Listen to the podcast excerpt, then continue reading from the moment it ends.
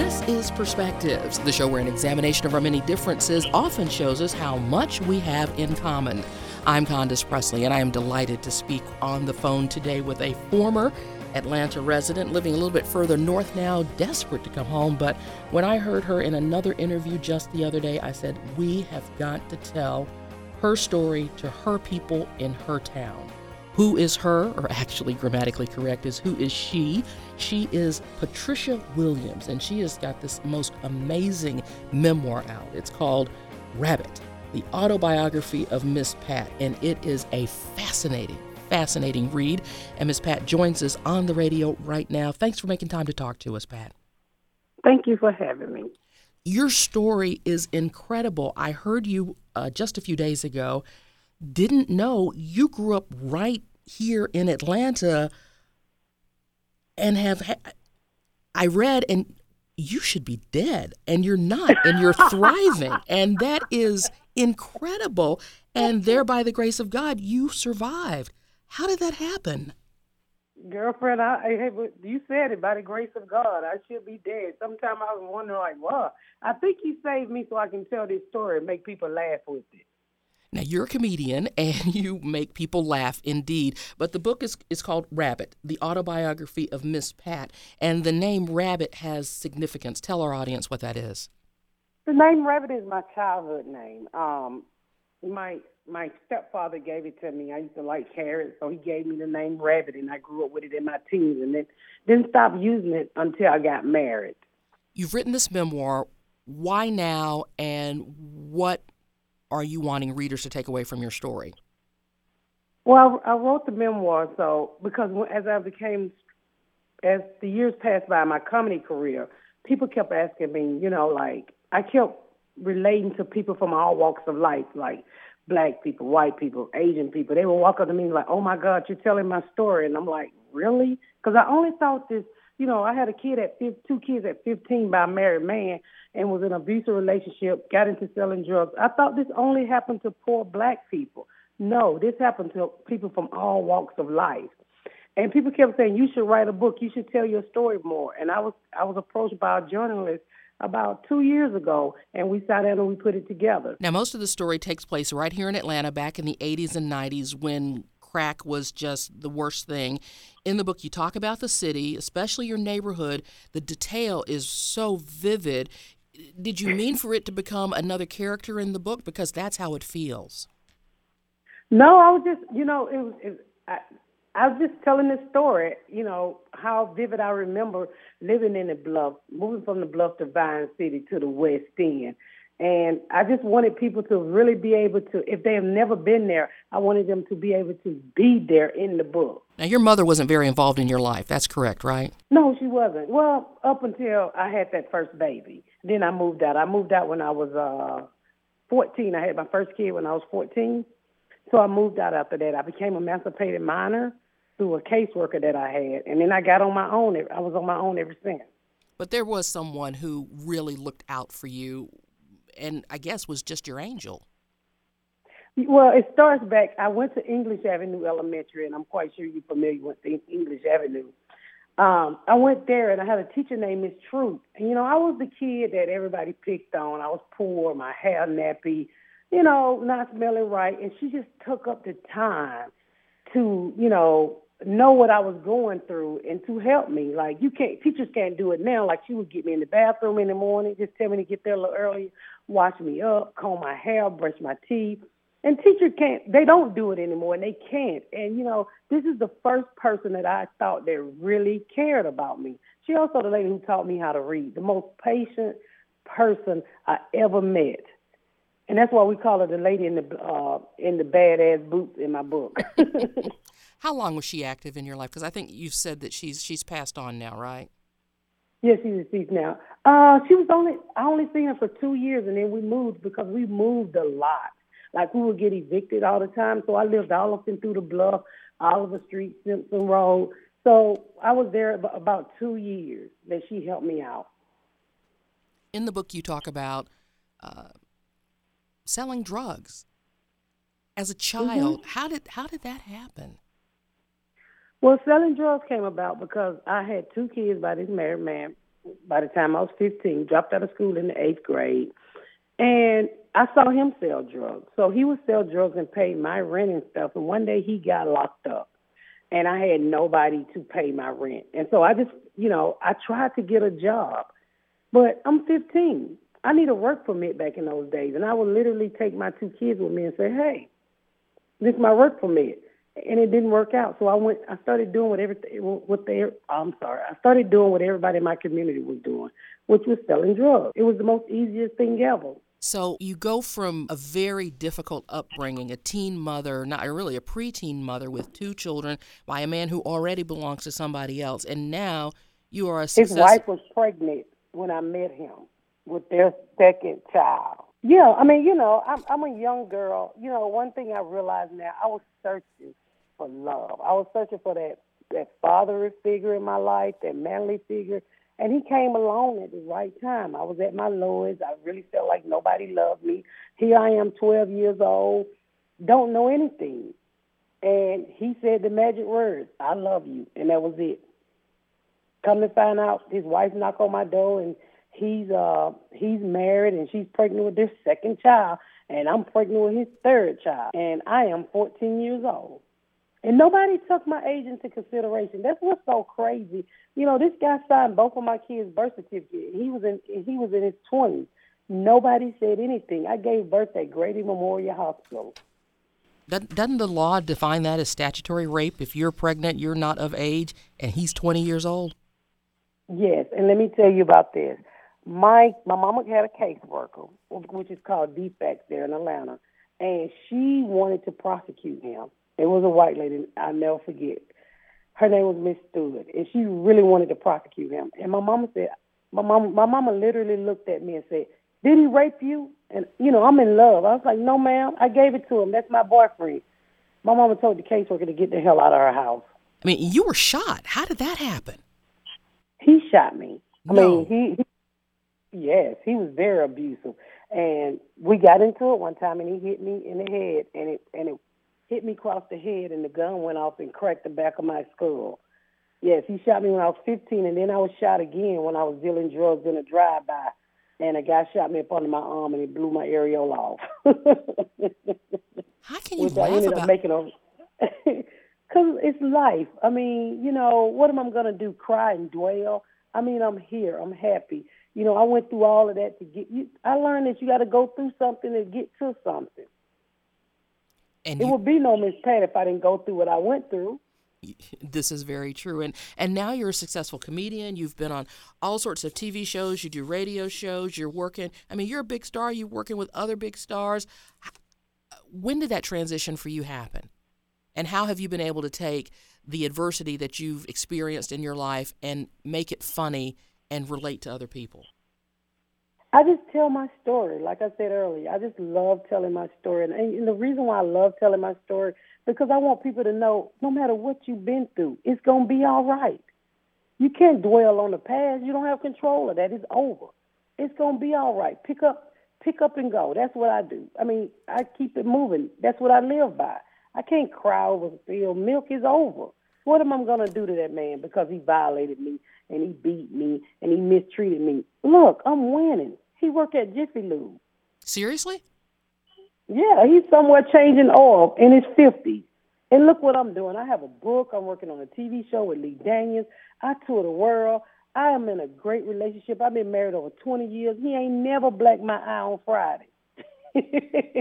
You're working on a television show with Empire's Lee Daniels. Tell us about that. Yes, I am. We we sold a show in February. I mean, we sold a show last year to Fox together.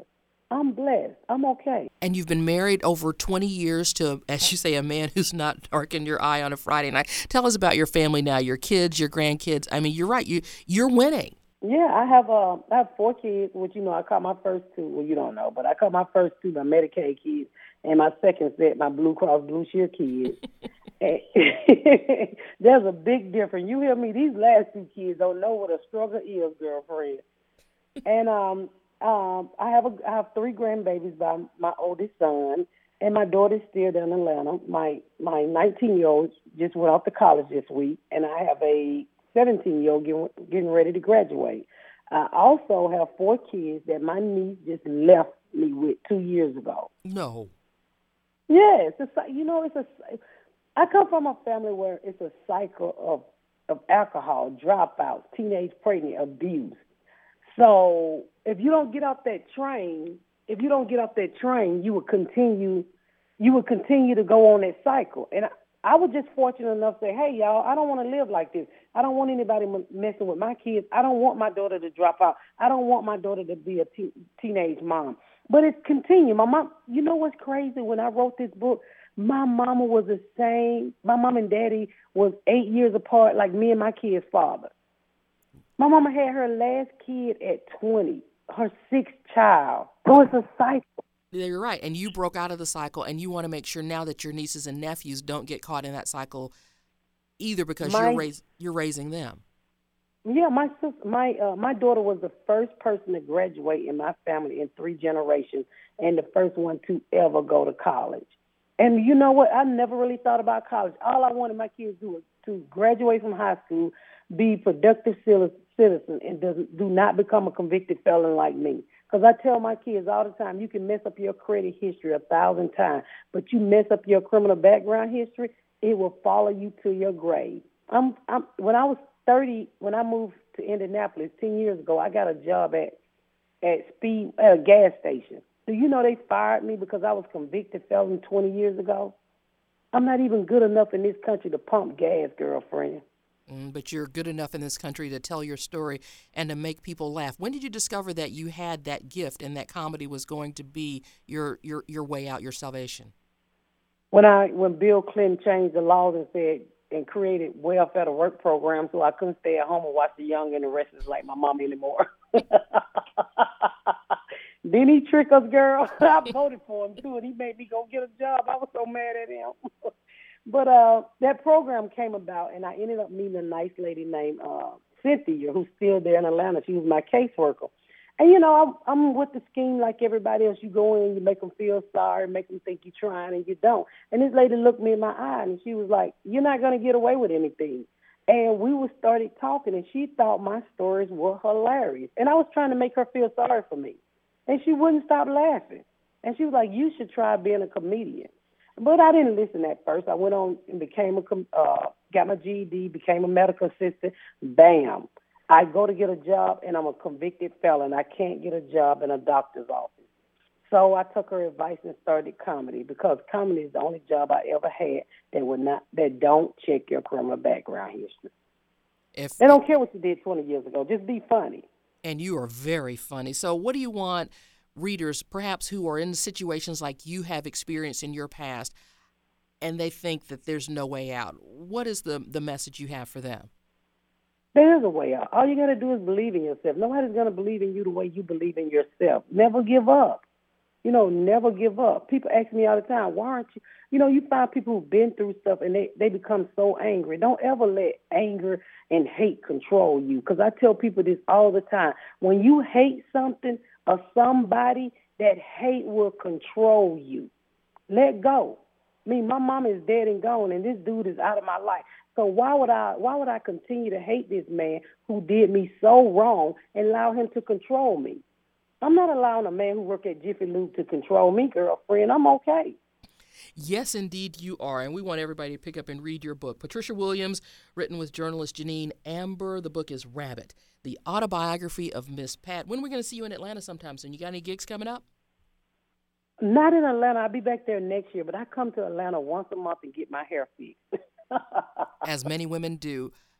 Pat Williams, Miss Pat, it's been an honor and a pleasure. Thank you so much for your time. Joining us as a special guest today is Nick Lowery. He is a Pro Bowl NFL kicker. He was in the league for 18 years, and of course, we've been talking a lot this week about the league. He uh, played and was very close friends with uh, former Pittsburgh Steeler player Mike Webster. Uh, we're going to talk to Nick about a couple of things today. He is a very uh, personal firsthand account and knowledge of what CTE did to his friend's life. But first, Nick, I want to talk to you a little bit about the NFL, the league, and the I don't know where do we begin the protest. First, there was you Colin know, Kaepernick. where do we where do we end? where do we end? I think that's, that's probably what, what most. Yeah, I think that's probably what most of America wants is for this to end. So, so talk to me about the brotherhood that is the league that is the NFL. Well, I mean, I, I think there by framing that question, I mean certainly no one can know uh, how amazing it is to have been part of a band of brothers, not quite the same as being in a foxhole, but in its own way. Uh, it, it is one of the things that are the, the prime elements of life. I interviewed 32 NFL Hall of Famers in Canton two months ago.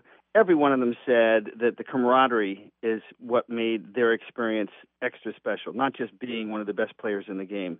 So, having said that, um, loyalty to each other is incredibly important. Um, but I, I have some biases, and I just want you to know that really have influenced me. My next door neighbor, think about this, Condace. My next door neighbor growing up was Byron Whizzer White, who commandeered the buses uh, and the marshals uh, in Selma, Alabama, to protect the marchers for Bobby Kennedy to allow them to march for the civil rights movement. Uh, that was my next door neighbor. He led the NFL in rushing for two different teams, became a Supreme Court justice for 31 years, a, a true Kennedy uh, figure of great leadership and a, a supreme athlete. And then next door neighbor till a year ago was Muhammad Ali for 10 years. And so I, I was spoiled, Condace, by being around people that see that leadership is is making the hard stand. So I respect my teammates' rights to express themselves. Um, I would just say two things. One, I would stand for the anthem just because my father was a reconnaissance pilot in World War II. My uncle was literally the chief assistant to Lord Tedder, who was number two under Dwight Eisenhower in Europe during World War II. My mother helped document the death camps. Can you imagine that uh, as being a British uh, intelligence officer who spoke perfect German? So I would stand, but I, I think certainly the right to express yourselves and, and also to not be compartmentalized as if this thing is about disrespecting the flag. It's about racial equality. I will say this uh, Muhammad Ali gave up everything, literally everything. And ironically, you're there in Atlanta. What greater moment to see the redemption of all of that sacrifice than Muhammad Ali at the Atlanta Olympics holding the Olympic flame? And part of that was that he was willing to sacrifice everything. Colin Kaepernick didn't do this when he was playing as a Super Bowl player. He did it when he, you know, was uh, frankly a second-rate quarterback, certainly capable of playing in the NFL, but the timing was not the same. And for those players that do this, I would simply ask them to make sure that their actions off the field mirror what a symbolic stand is on the field. Because if it's just a symbolic stand, you know what? We don't need that. But if it's actually going to be mirrored by actions as, as great leaders as NFL players can be, then I'm all for it. Now, you finished your career, Nick, with the Chiefs, correct? I did not. I played 14 years for Kansas City, and then I played my last three years with the New York Jets. Okay, so Nick, you uh, played 14 years for Kansas City. You finished your career uh, with the Jets. You kicked. As a kicker, you're pretty reasonably safe doing your job because if you're not, that's 15 yards. CTE is, um, gosh, it's a terrible thing. And to only know that someone suffered from it after it takes their lives, how did you become a spokesperson for CTE awareness? Well, my my dear friend on the Chiefs for two years was former uh, Steelers great Mike Webster, who's featured pr- prominently in the movie uh, featuring the story of Dr. Bennet Omalu, played by Will Smith, and to know the um, the suffering that went on. You know, encephalopathy uh, in chronic traumatic encephalopathy, it means in the Greek in the head suffering.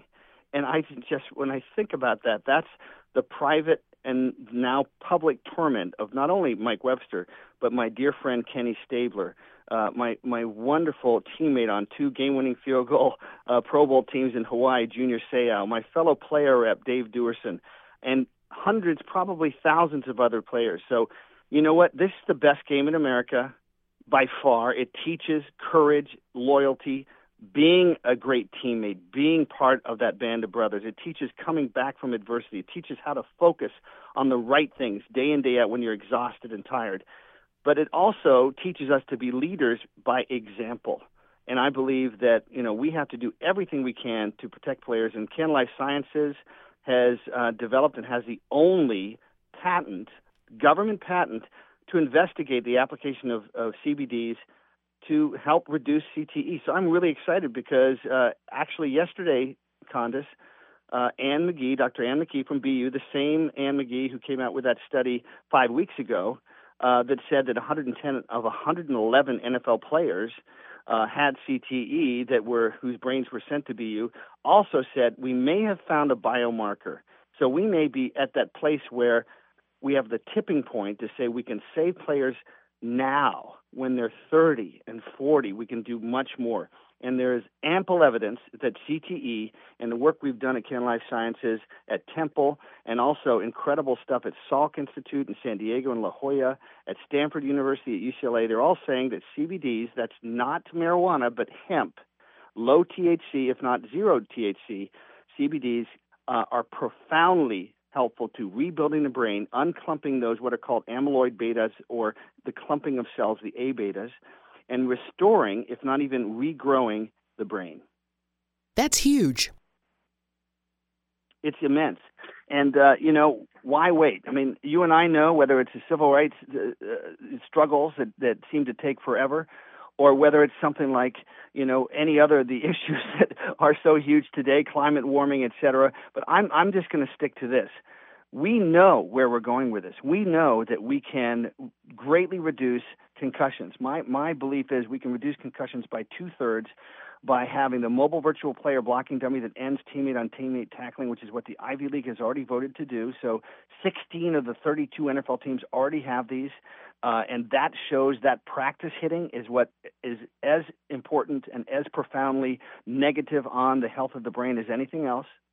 Um, but also the CTE uh, cellular helmet. That's what it is. It's the interior cellular helmet. UCLA Torrance found in 2014 that traffic accident victims, those that were had a cannabinoids and THC in their system, were five times less likely to die from a traumatic brain injury. So there, there's good stuff here. We want to work with the commissioner the NFL and get this into the hands and uh, the stomachs, if you will, the systems of soccer moms and dads and their children, football moms and dads, because uh, football and life are contact sports. Last thing for you, Nick, before we wrap this up, how was it knowing and being friends with and neighbors with the greatest of all time? I, you know, I, I'm a pretty lucky guy. Byron Whizzer White growing up, and then Muhammad Ali, and um, I had breakfast with him several times. Um, and and by the way, his Parkinson's probably would have uh, my anecdotal, my personal opinions would have been aided by CBDs, and he'd probably still be around today and have a more quality of life.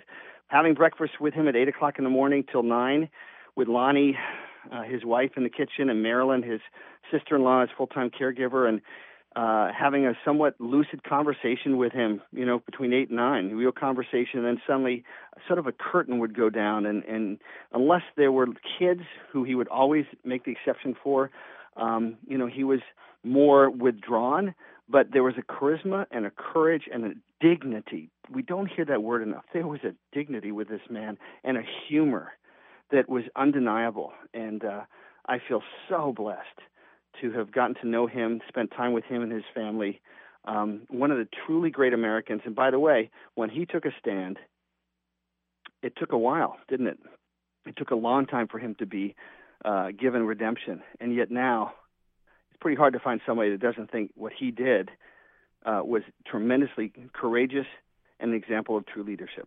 That's right. Service is the rent you pay for taking up this space on the earth, right? And that's what he said he did, and and uh, he was an example with his love. I mean, uh, the thing that I got from him was his commitment to all human beings, Muslim, Christian, Jewish, you know, Hindu, any religion, any culture, to love each other, and uh, that was the clarity he had in his last ten years.